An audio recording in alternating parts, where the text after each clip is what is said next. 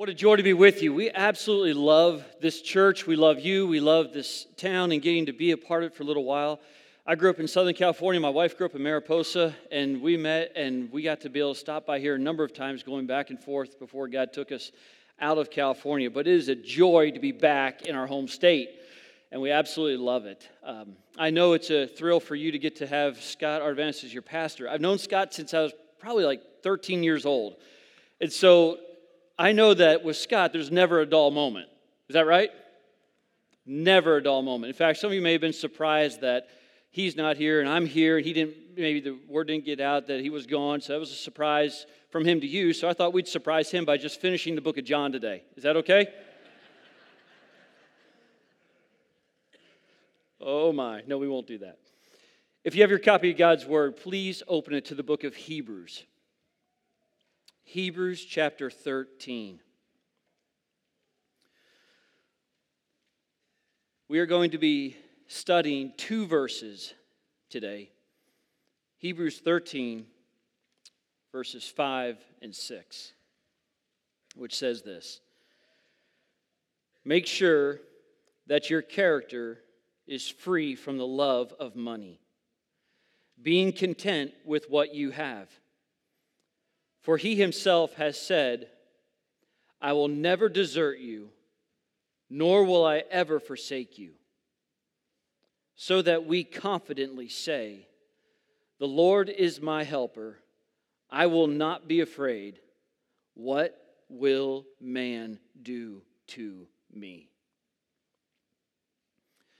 There are promises that we receive in life, promises that fill us with anticipation and expectation energizing us, bringing us joy and hope, promises that we thrive on. You have a new promise of a, a, diet pill that takes all the weight off you've ever wanted to lose, promises of a new car that make your commute so serene that you don't even have to touch the wheel, it'll just drive itself. Promises of a new bed that give you a rejuvenating sleep, promises of a new wardrobe that give you epic confidence in whatever you're doing, promises of better health, happier family, smarter kids, better detergent, better pesticide, whatever it is, there are promises all around us. Even at its heart, marriage is a promise that we make to one another to love one another till death do us part. Promises are interwoven into almost every area of life. Even our job is a promise. You get this much money for this much work. We find hope in those things and hope that what we have been promised will actually lead to the joy and the peace and the contentment and the security that is offered to us. But almost everything this world promises us actually is an empty promise. The only thing the diet pill does is make your wallet lighter. Your new car comes with a higher insurance premium. Your clothes wear out faster. Even the money that you thought you could acquire and hold becomes an empty promise of hope or security. You see, the, the value of a promise is in the character and the capacity of the one making it. You understand this. People promise you something, and part of your mind thinks, I don't know if I trust that promise. I mean, after all, you see the way that person lives. What they're promising me is really built upon their character, and I don't trust that character, so therefore I don't trust the promise. That's true in human relationships. But this passage shows us a false promise that money makes to us and it shows us a powerful promise that God makes to us. The writer of Hebrews pens these words about 40 years after Jesus walked the planet. 40 years after the events of Christ's life took place, these things are written and predominantly written to a growing Christian community. Mostly Jewish recipients of this book. That's why the book is written to the Hebrews. Those early Christians received this message, and it's given to us then as children of God. In chapter 13, it begins with a series of statements of what believers are to love. Verse 1 says, Let the love of the brethren continue, meaning keep that warm fellowship amongst the body of Christ, that enjoyment of one another, where you actually thrive on getting together. And that certainly is tangible in a gathering like even this morning. Verse 2 says, Love strangers, showing hospitality for them showing a kindness and an openness and a willingness to serve them. It says, even this is fascinating, verse 2 says, For some have entertained angels without knowing it. You may be thinking, I know, I've never entertained an angel. But it says some of them you might have actually entertained or shown kindness to an angel. Verse 3 says, Remember the prisoners, show love for the prisoners. Remember our brothers and sisters that are incarcerated. Doesn't say why they're incarcerated. It said, You've got brothers and sisters in Christ that are behind bars. Don't forget them. Remember their situation. Verse 4 says, Love your spouse. Keep the marriage bed held in honor, for fornicators and adulterers God will judge. Protect your marriage. God is the judge of those who violate that. But then verse 5 takes us out of four things you're supposed to love and introduces something that we are not supposed to love. Verse 5 says, Be sure that your character is free from the love of money. What the author is saying is, make sure that your attitude is never changed by your checking account. Make sure that what you have in terms of wealth has no impact on the way your heart operates. It's so easy to spot in our life. Lots of money makes us happy. No money makes us sad. Sometimes there's just way too much, much month left at the end of the paycheck. You ever have that experience? No matter how much you have or how little you have, the writer of Hebrews says, don't fall in love with it. Don't be enamored by it. Don't get attached to it. Affection for money will never translate into joy in life. Loving money then becomes an anchor on your soul, dragging you down into a pit of despair. He's not saying have a cavalier or a reckless attitude towards wealth. He's not saying view it all as disposable. But what he's saying is that my attitude operates independently of my checking account. You say, why do we battle with this? Why does the writer have to put this statement in there? Well, in part because he's writing to people that are destitute, people that who identify with Christ and immediately are put on the outside of society. They start to lose as soon as they profess faith in Christ. They operate in a business world, in a, a, an economy, a social climate that has no toleration for Jesus Christ. And those who identify with Christ are immediately on the outside of even the business community. And so he's writing to people who it's very easy to cling to something when you don't have choices. All of us in this room, to some degree or another, had a choice of what you were going to wear today. That choice alone puts you in such a unique group of wealthy people in the world today. And what this day held, they didn't even have a choice of what they were going to wear. It was you wear the clothes you had. We have a choice of food. They didn't have a choice of food. It was hold the food you have and eat what you have today because you only have enough for today. And the destitute nature of life causes people then to cling and to grasp onto it and to find contentment, hope, and security in what they can obtain. And the writer says, make sure that your heart, your attitude is free from that, independent of that. And while we might look at that example of who those people were in their day, we can also see the same example operative in our own life. Those of you with children, you think about upcoming dates in life from birthdays to Christmas, and you see the toys that they have, and they look at those toys as old and unworthy of their time and attention, and they want something else, right? And you say, well, how much more do they want? And the answer is more, right? They just want more. I mean, it's operative in our hearts, and you don't have to be a three year old to have that. You can be a 42 year old and still just simply crave more. And when are we ever content? It doesn't matter what we have, there's part of our heart that longs for something shinier, something newer, something with more intrigue in it. We just want more. One author wrote that covetousness, this longing for more, this desiring of more, is rooted in fear of need, while discontentment generally arises from a suspicion that our present portion will prove to be inadequate for the supply of our need. We think whatever we have is not going to be enough, so I have to stockpile more because I'm afraid of what could happen. I want to mitigate those potential dangers, and so the more I have, the less dangers I'll face. You see how mental this is? That fear and suspicion combine to create in us a jealousy and an envy, and in some cases, a malice. Malice is putting your jealous plan into action to get what you want. All that coveting after wealth, possessions, positions, none of it brings joy. In fact, so the author says make sure that your character, who you are, your identity, your DNA, your heart, your instincts, is independent, is free from the love of money. The word for love there is that love for affections. It's the word for emotions, it's the word for longing after, craving it. Make sure it's free from the love of money, being content with what you have. He says, Be content. Now, that's not meant to be discouraging on a work ethic. That's not meant to take away from enjoying the blessings that God gives in life and longing for something more refined. He's not saying you have to live in a studio apartment and only eat top ramen soup for the rest of your life.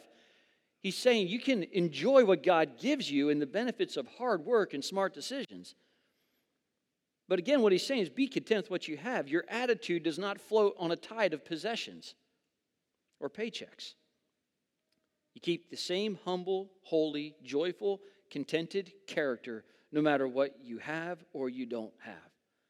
Whatever you have, be content with it. Content with your spouse, your children, your infertility, your job, your car, your property, your lack thereof. Be content. Get above the inventory and settle your mind and your heart on Christ who provides all things for us. Let's watch a little test on this front. You look at it in your own life of what happens when you lose those possessions. The scriptures give us plenty of illustrations. Luke chapter 18 presents the rich young ruler. This young man who had all sorts of wealth, who approaches Jesus and says, What must I do to be saved? And Christ explains the gospel to him and ends by saying, Sell all your possessions and give the proceeds to the poor. Come follow me, you'll have eternal life. He's testing him, saying, If you really want to follow me, abandon everything you find your identity in and walk behind me. Follow me. And Luke 18 23 says, The rich man became very sad, for he was extremely rich. At the point of his identity is when he walked away from any opportunity for eternal life because his heart was infatuated with the things he had accumulated. The rich young ruler was tested and he loved money. You think of another example of Job. And if you read through the book of Job, you discover that Job was one of the wealthiest men on the planet.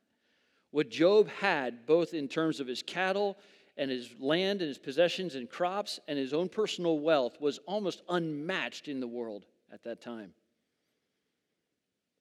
But yet, if you read through Job chapter 1, in the span of just a few minutes, not hours, but a few minutes, breathless servants are racing towards him, just bringing in all kinds of bad news.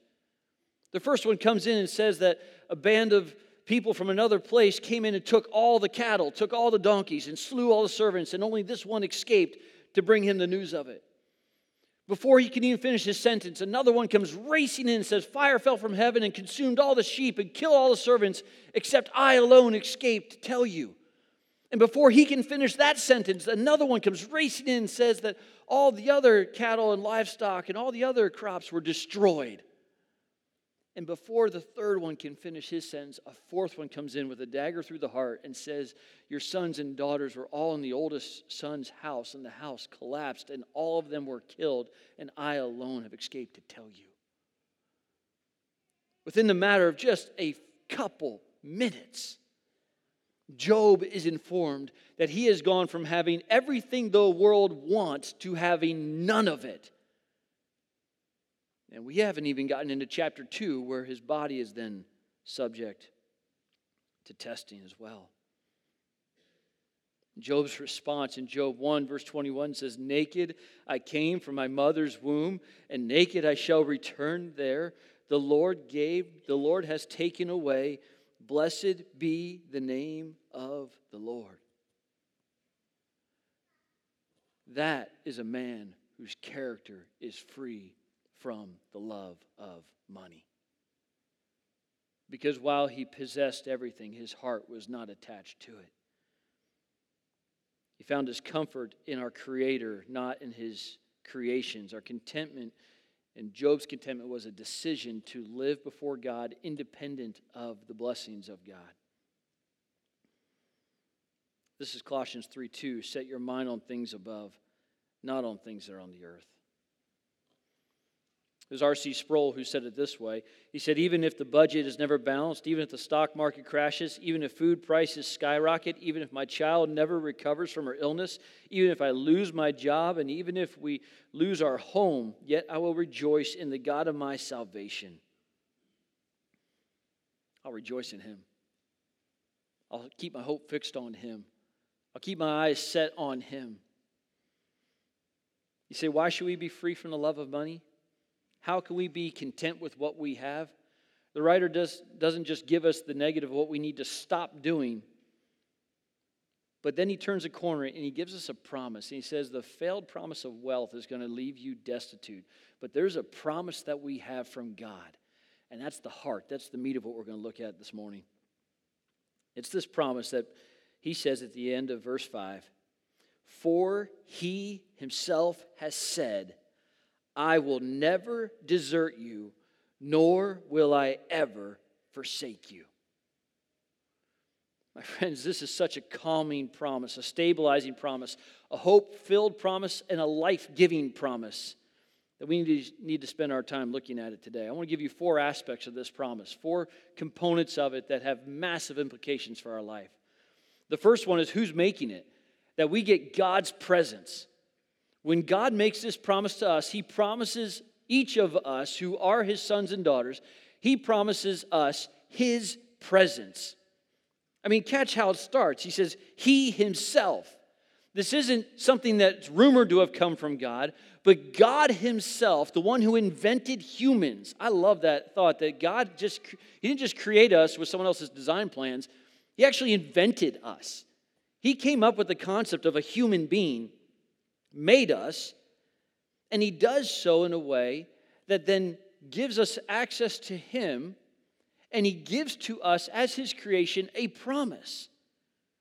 Now, there's nothing subjective about this promise. There's nothing about it that's built upon certain market conditions or economic conditions or humidity levels or barometric pressure. There's nothing contingent in this promise on something else happening.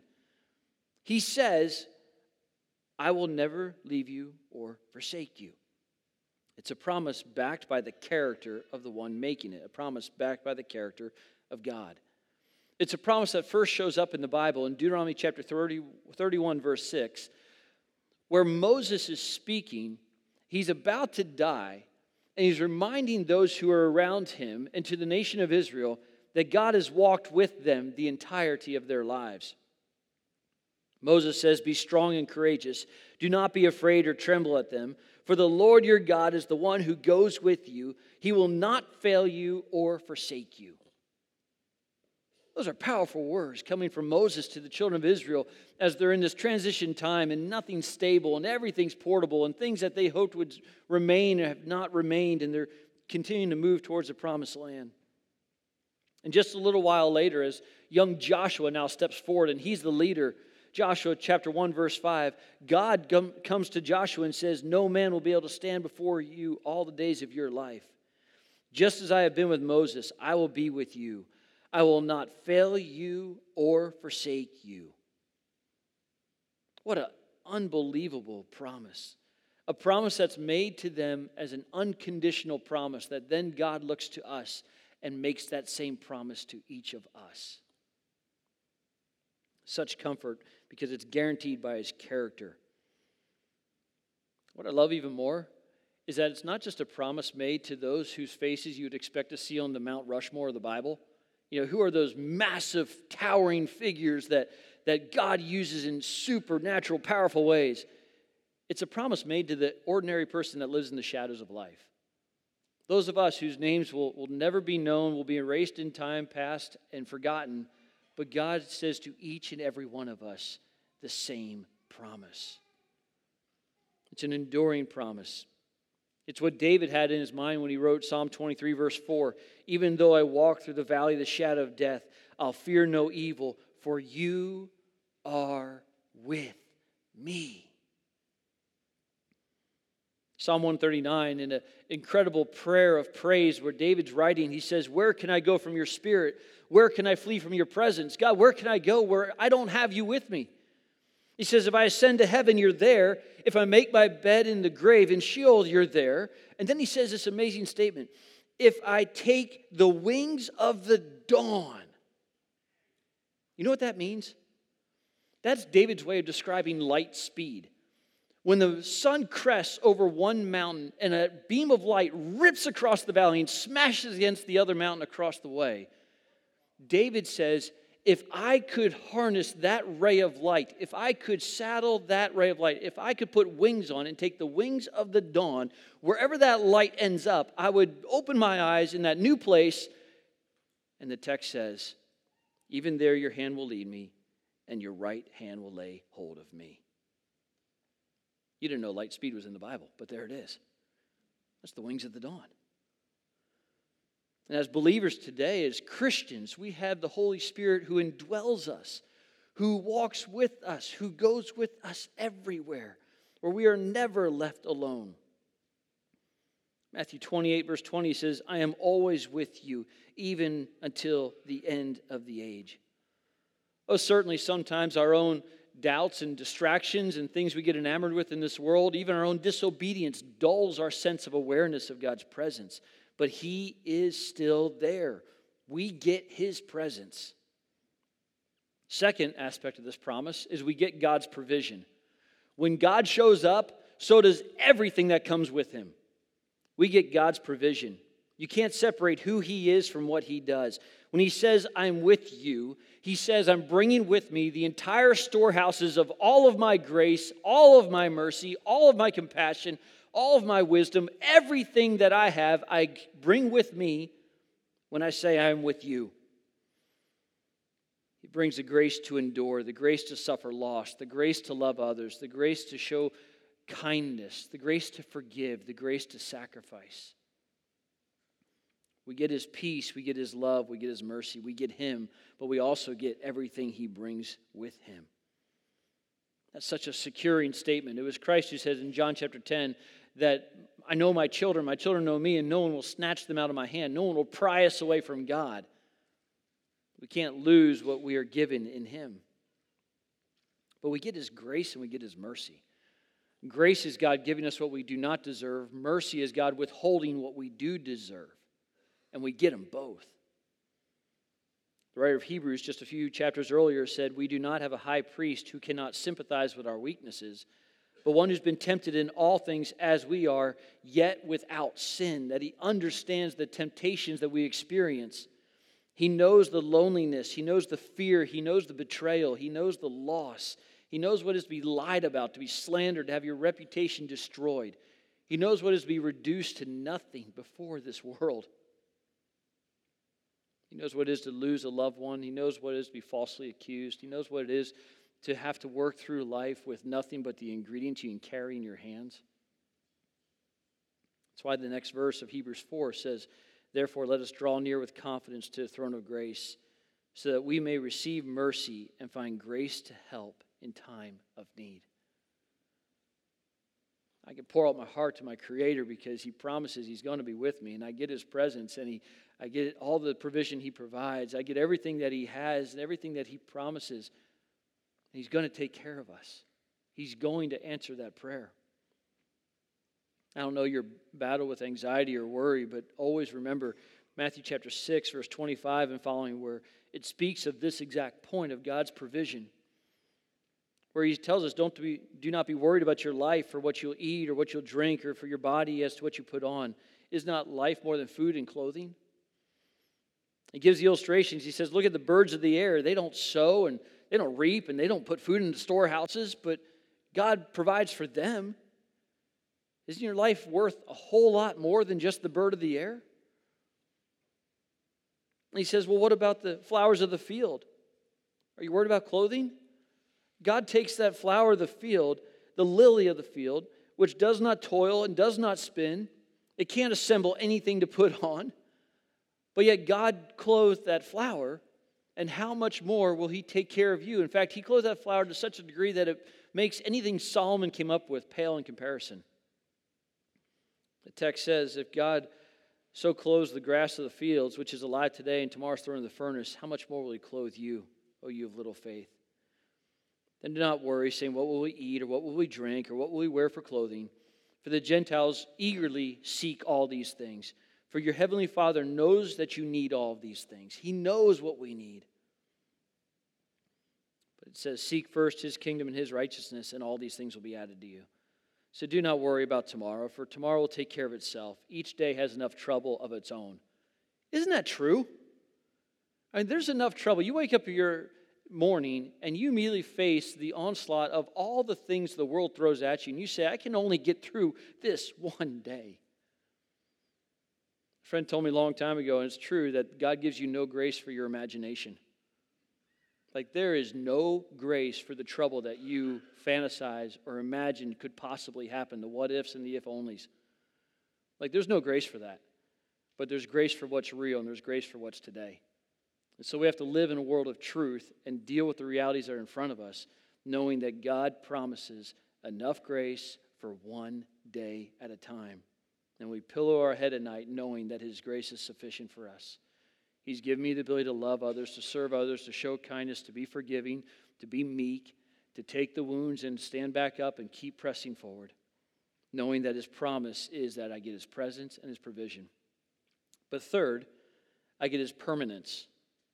I get his permanence. This is a permanent promise. Not a promise for a season, not a promise for a situation, not contingent upon circumstances, not only there for the bad days, but watch how this works. Go back to verse 5.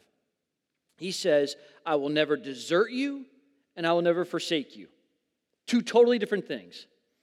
To desert somebody is you stay here and I leave. I'm deserting you. That's the words of don't follow me. You stay there. I don't want anything to do with you. And God says, I will never abandon you here and walk away from you. But then he also says, I will never forsake you. To forsake is I stay here and I shove you away. I force you away. Get out of here. Leave me alone. Don't come back. God says, I will never abandon or forsake you. Now, each of us in this room know to some degree or another the, both of those situations. To some degree or another, we have both abandoned and forsaken people. We know what it is to be abandoned and forsaken. Maybe you're the one that someone has looked at and said, Don't ever come back. Leave me alone. Stay away from me. Don't follow me. Or maybe you're the one who has said those words to others. In the sinfulness of life and our fallenness, we know very well what it is to abandon and forsaken each other. But none of us, not a single one of us who are sons and daughters of Jesus Christ, will ever know what it is to be abandoned or forsaken by God.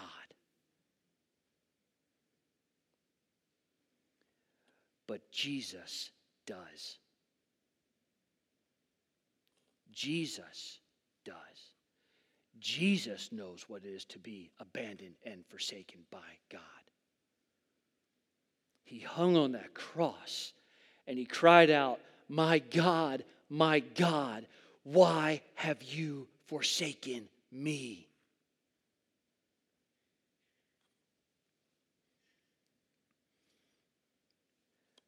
Why have you forsaken me? Why have you abandoned me? Why have you turned your back on me? Why have you left me here? Why have you forced me away from you? Why won't you answer me?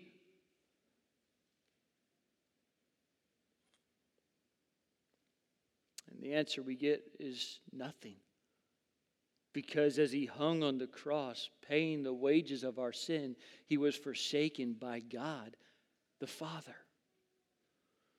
He was forsaken so that we will never be forsaken. He was abandoned so that we will never be abandoned. Do you see that? When Jesus was nailed to the cross by God the Father, who left him there so that we would never be forsaken by God.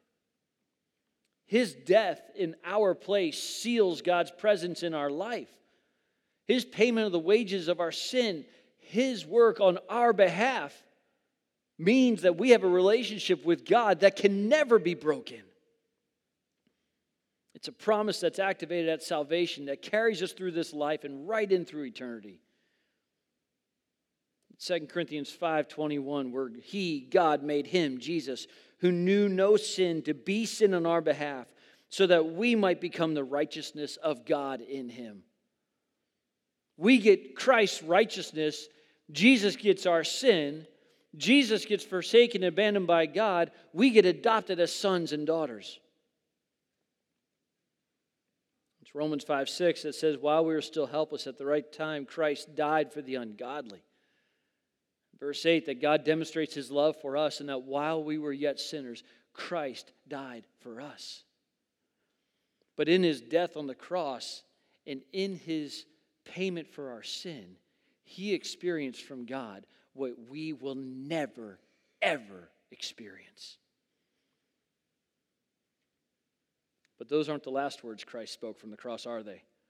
John chapter 19, verse 30, Christ said, What?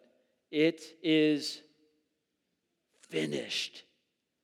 It is finished. What's finished? The payment for sin is finished. Sin's mastery over us is finished.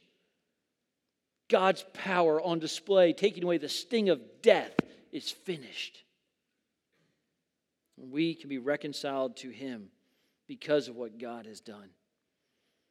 This promise is so settled that in the original language, there are five consecutive negative words. It's as if, and parents, you would know this particularly, it's as if when someone comes to you and asks for something, maybe that little kid is pestering you for something, and you say, no, no, no, no, no, no. And you fire out five no's. Like, do you think they're serious? That's pretty serious, right? Well, that's exactly what Christ is doing here. Five times he's saying, no, no, no, no, no. I will not ever do this. Unconditional love, unending. Even when time expires, it's never going to happen. I will never leave you, never desert you, nor will I ever forsake you, ever abandon you. I will never, ever do this. Now, I don't know if you're dyslexic like me, but I love this passage because it works both forwards and backwards. You can read it either way, you get the same promise. You, I will never leave you or forsake you. You forsake or you leave, never will I. You think about that for a minute. You forsake Christ, or you try to abandon him, and what does Christ say to you? I'm never leaving you. I will never leave you.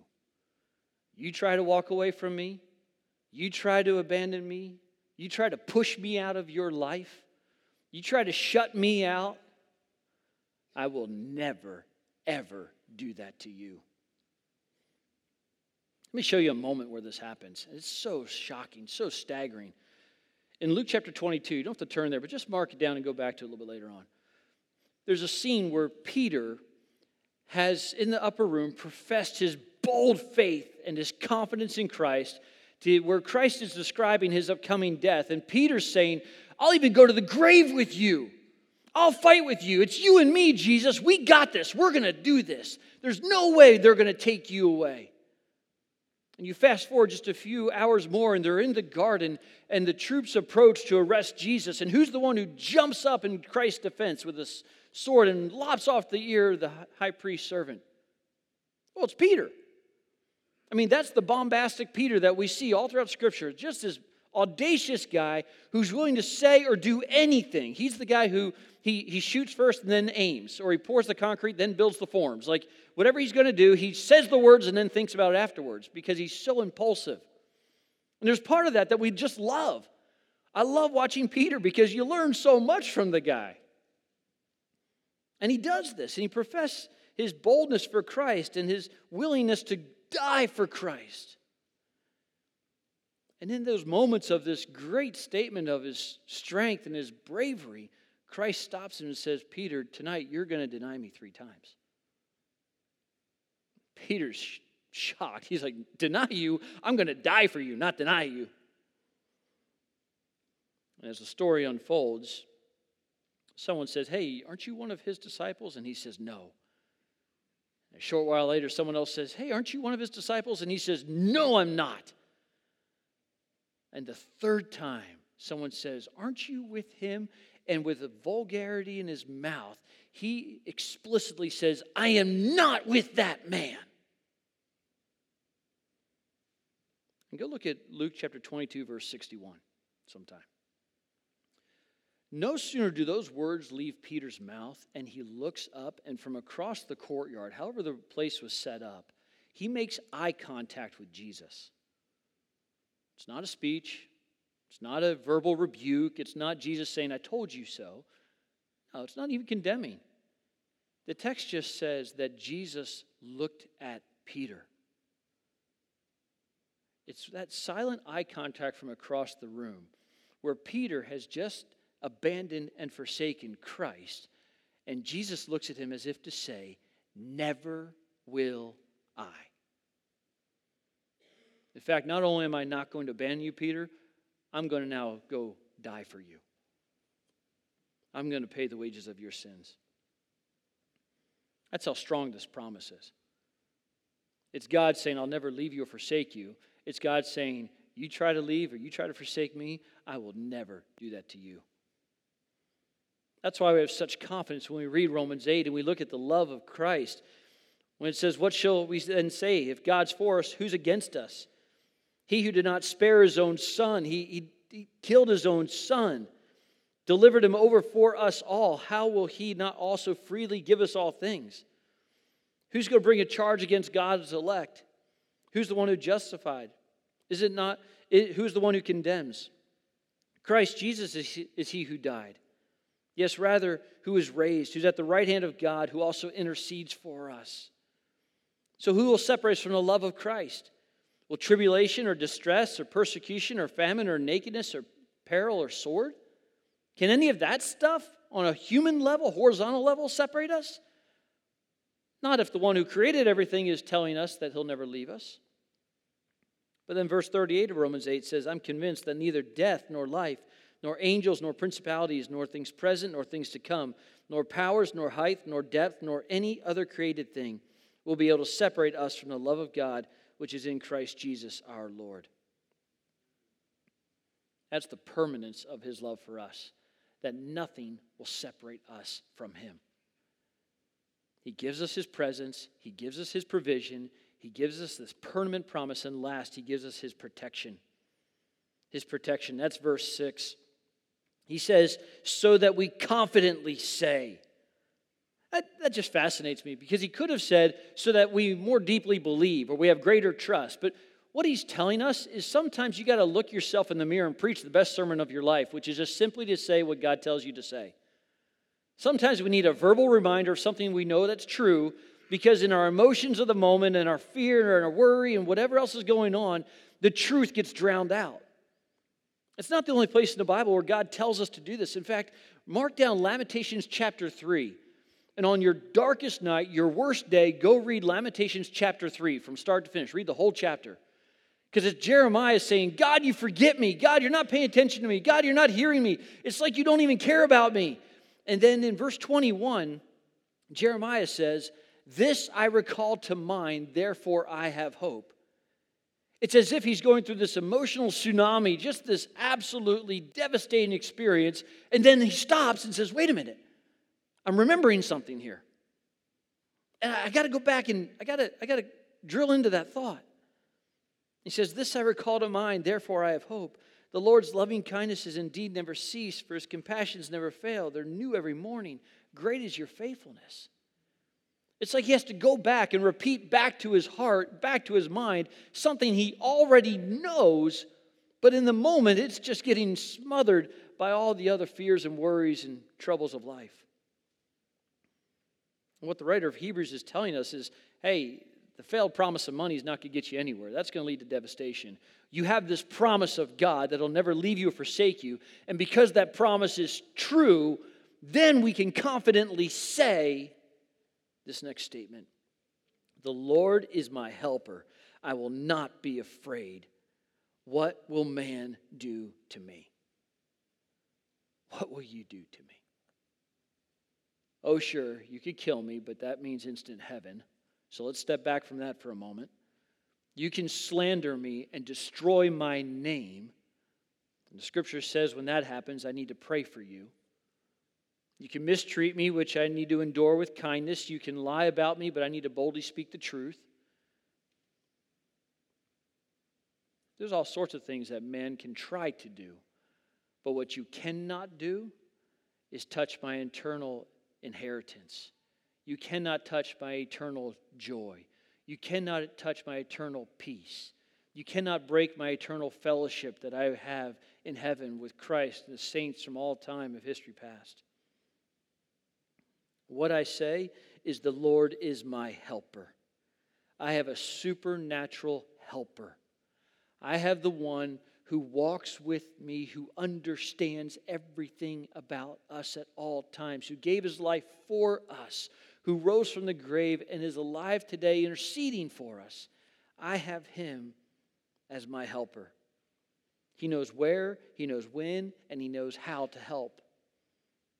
That stabilizes us against the waves of trouble, protects us from supernatural slander, providing for our needs, giving us a pathway to endure trials.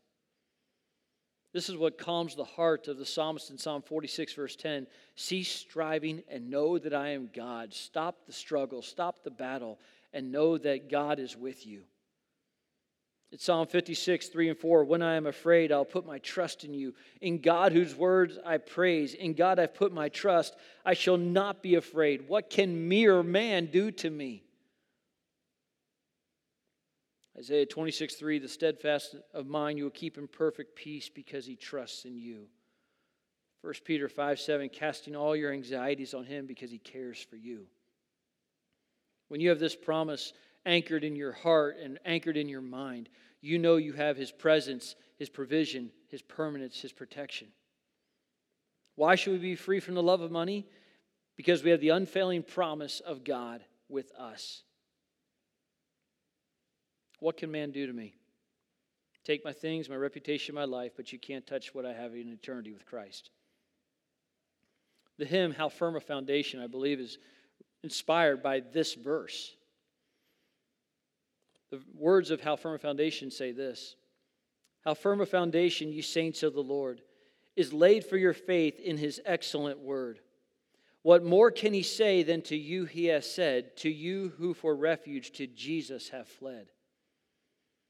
Fear not, I am with thee, O be not dismayed, for I am thy God, I will still give thee aid. I'll strengthen thee, help thee, and cause thee to stand, upheld by my righteous, omnipotent hand. When through the deep waters I call thee to go, the river of sorrows shall not overflow. For I will be with thee, thy troubles to bless, and sanctify to thee thy deepest distress. When through fiery trials, thy pathway shall lie. My grace all sufficient shall be thy supply. The flame shall not hurt thee, I only design thy dross to consume and thy gold to refine. The soul that on Jesus has leaned for repose, I will not, I will not desert to its foes. That so, though all hell should endeavor to slay or to shake, I'll never, no, never no, never forsake. He himself has said, I will never desert you and I will never forsake you, so that we confidently may say, and let's say this together The Lord is my helper. I will not be afraid. What can man do to me? Pray with me. Our Father, it's your kindness that leads us to repentance. It's your kindness that sent your Son to die on the cross in our place and to experience what it is to be forsaken by you and abandoned by you, knowing that we would never be. Thank you for the steadfast hope we have in you. Thank you for the unfailing nature of your promise That while the blessings of this life, as wonderful as they can be, they pale in comparison to the eternity we have with you. And while the devastation of this life, as, as hard, as difficult, as disastrous as it can be, we know that we have the promise that you will never abandon us, never forsake us. And so we praise you for it. We long for the day in which we'll see you face to face. In your name, amen.